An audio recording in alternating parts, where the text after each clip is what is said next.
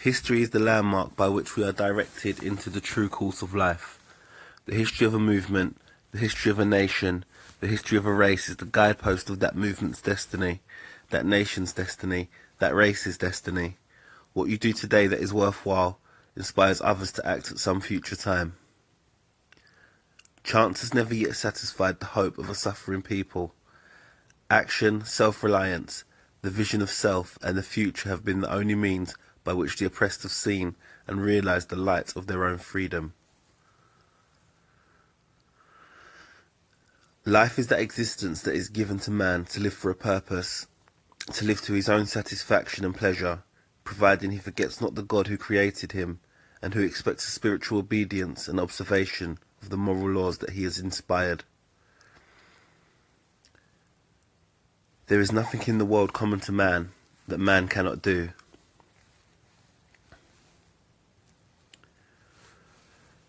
The ends you serve that are selfish will take you no further than yourself, but the ends you serve that are for all, in common, will take you even into eternity.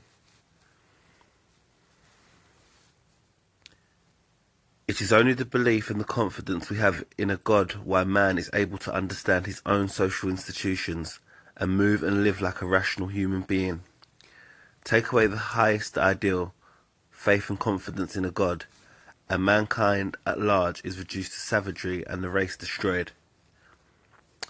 A race without authority and power is a race without respect. Criticism is an opinion for good or ill, generally indulged in by the fellow who knows more than anyone else, yet the biggest fool. There is no criticism that calls not forth yet another. The last critic is the biggest fool of all, for the world starts and ends with him. He is the source of all knowledge, yet knows nothing. For there is not a word one finds to use that there is not another that has the same meaning. Then wherefore do we criticize?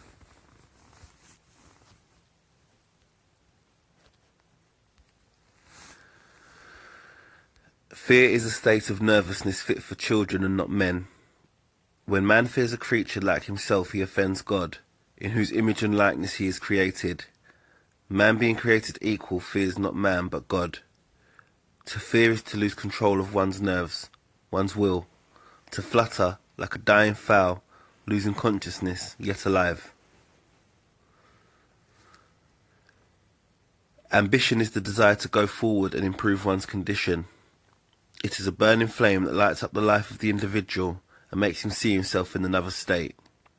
To be ambitious is to be great in mind and soul, to want that which is worthwhile and strive for it, and to go on without looking back, reaching to that which gives satisfaction. To be humanly ambitious is to take in the world which is the province of man. To be divinely ambitious is to offend God by rivaling him in his infinite majesty.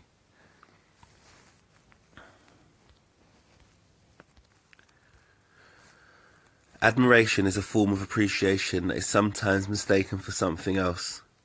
There may be something about you that suggests good fellowship when kept at a distance, but in closer contact would not be tolerated, otherwise it would be love.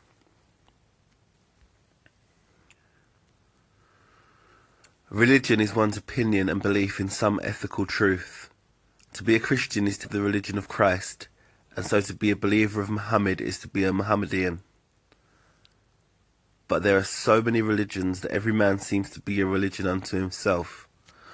No two persons think alike, even if they outwardly profess the same faith. So we have as many religions in Christianity as we have believers.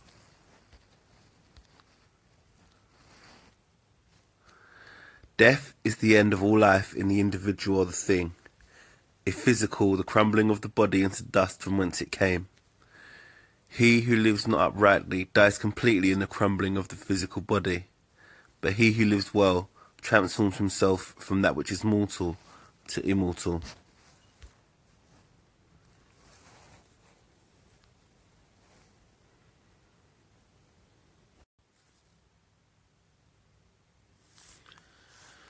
Faithfulness is actuated by a state of heart and mind in the individual that changes not. No one is wholly faithful to a cause or an object, except his heart and mind remain firm without change or doubt. If one's attitude or conduct changes toward an object, then one has lost in one's faithfulness.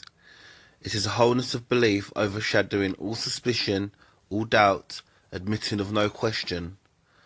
To serve without regret or disgust, to obligate oneself to that which is promised or expected, to keep to our word and do our duty well. There are but few faithful people nowadays.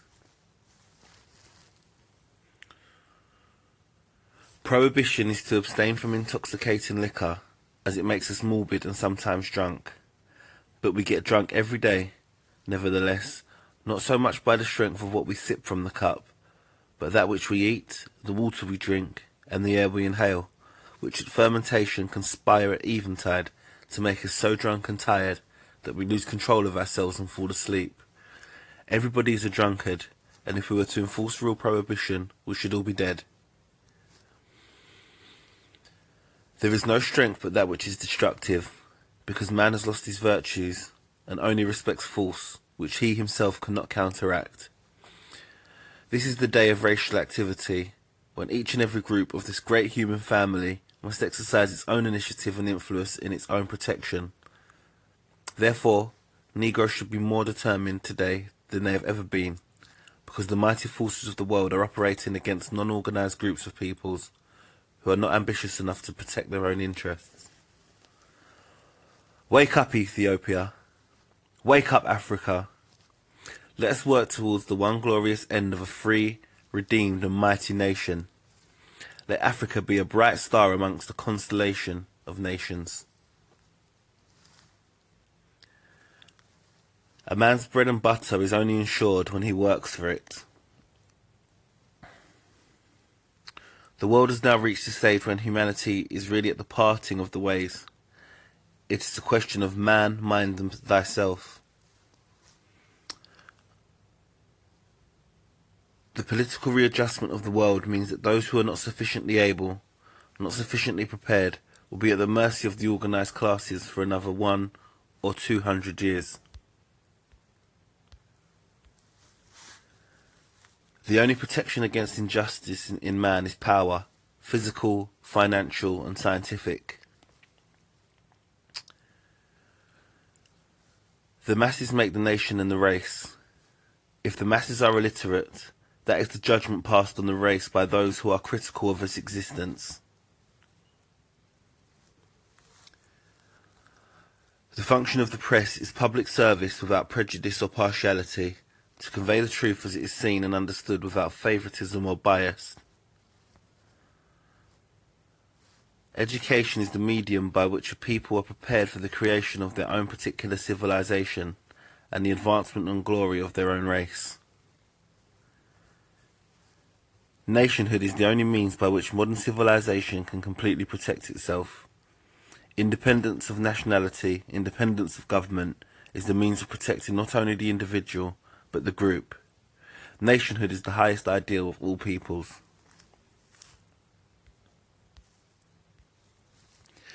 The evolutionary scale that weighs nations and races balances alike for all peoples. Hence we feel sure that someday the balance will register a change for the Negro. If we are to believe the divine injunction, we must realize that the time is coming when every man and every race must return to its own vine and fig tree. Let Africa be our guiding star, our star of destiny.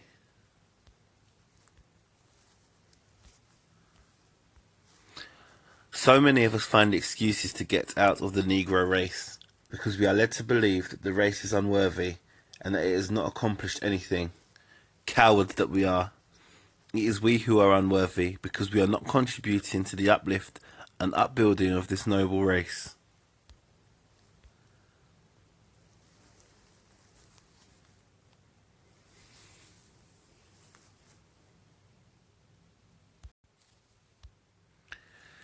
How dare anyone tell us that Africa cannot be redeemed, when we have 400 million men and women with warm blood coursing through their veins?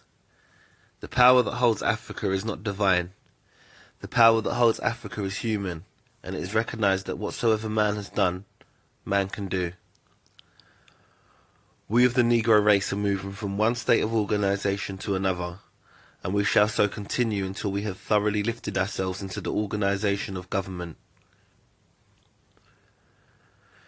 Be as proud of your race today as our fathers were in the days of yore. We have a beautiful history, and we shall create another in the future that will astonish the world.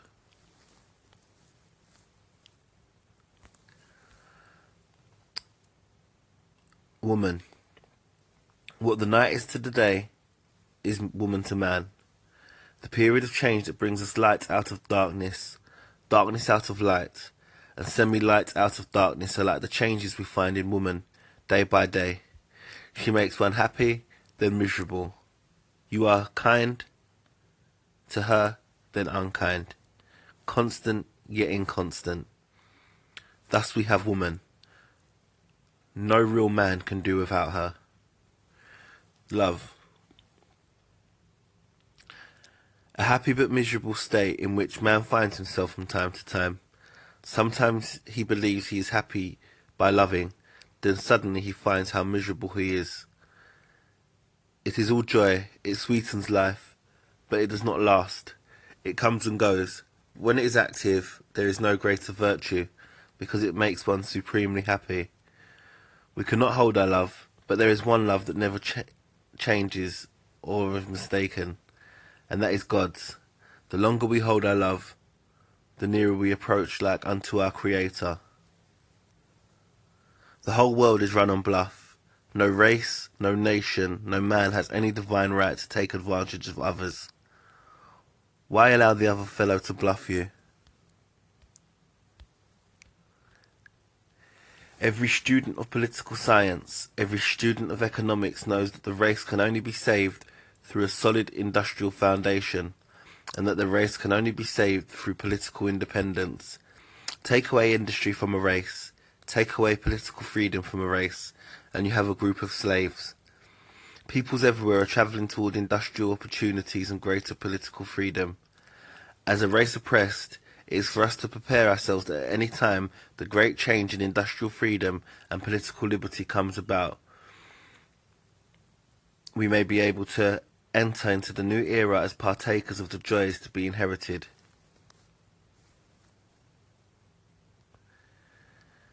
Lagging behind in the van of civilization will not prove our higher abilities.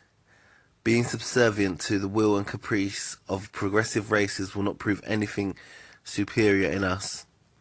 Being satisfied to drink of the dregs from the cup of human progress will not demonstrate our fitness as a people to exist alongside of others. But when of our own initiative we strike out to build industries, governments, and ultimately empires, then and only then will we as a race prove to our Creator and to man in general that we are fit to survive and capable of shaping our own destiny.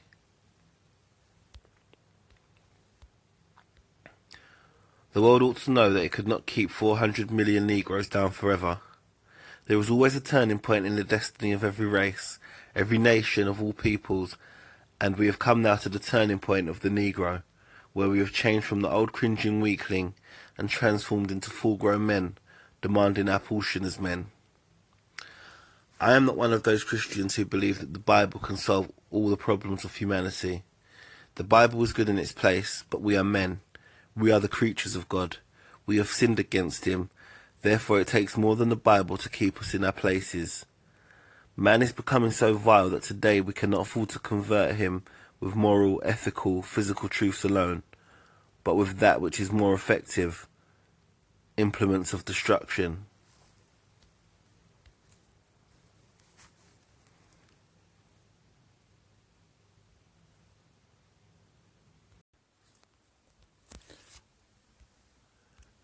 Leadership means everything pain, blood, death. To be prosperous in whatever we do is the sign of true wealth.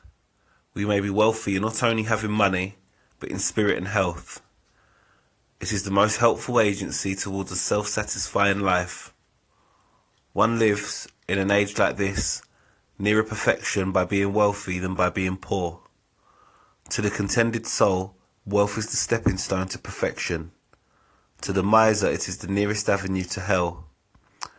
I would prefer to be honestly wealthy than miserably poor. To be free from temptation of other people's property is to reflect the honesty of our own souls. There are but few really honest people, in that between the thought and the deed we make ourselves dishonest.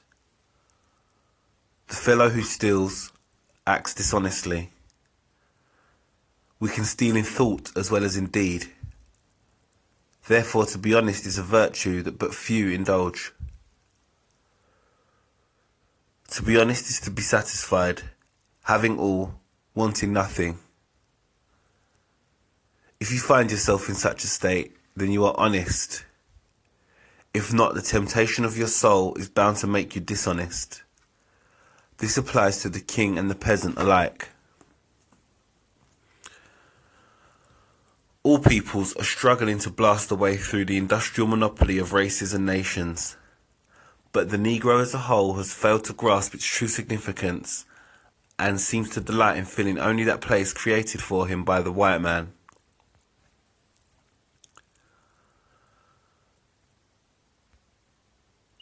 The Negro who lives on the patronage of philanthropists is the most dangerous member of our society because he is willing to turn back the clock of progress when his benefactors ask him to do so.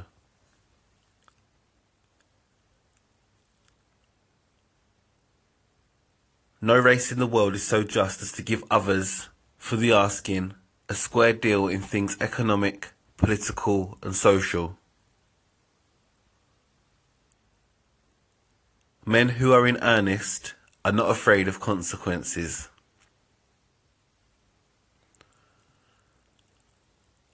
No one knows when the hour of Africa's redemption will come. It is in the wind. It is coming.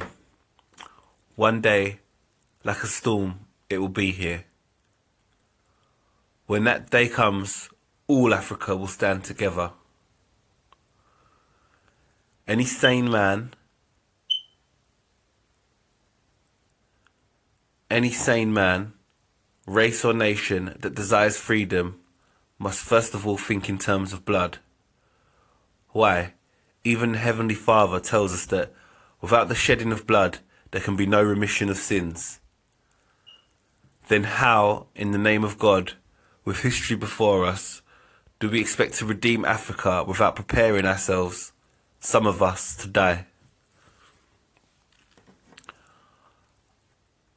I pray God that we shall never use our physical prowess to oppress the human race, but we will use our strength, physically, morally, and otherwise to preserve humanity and civilization.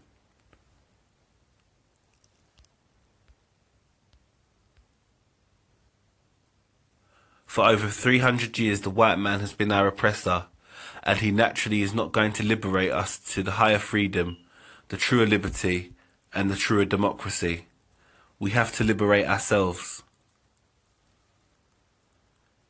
Every man has a right to his own opinion.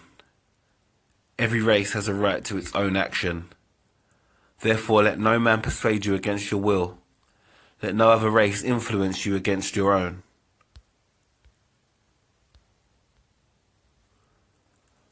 The greatest weapon used against the Negro is disorganization. If you have no confidence in self, you are twice defeated in the race of life. With confidence, you have won even before you have started.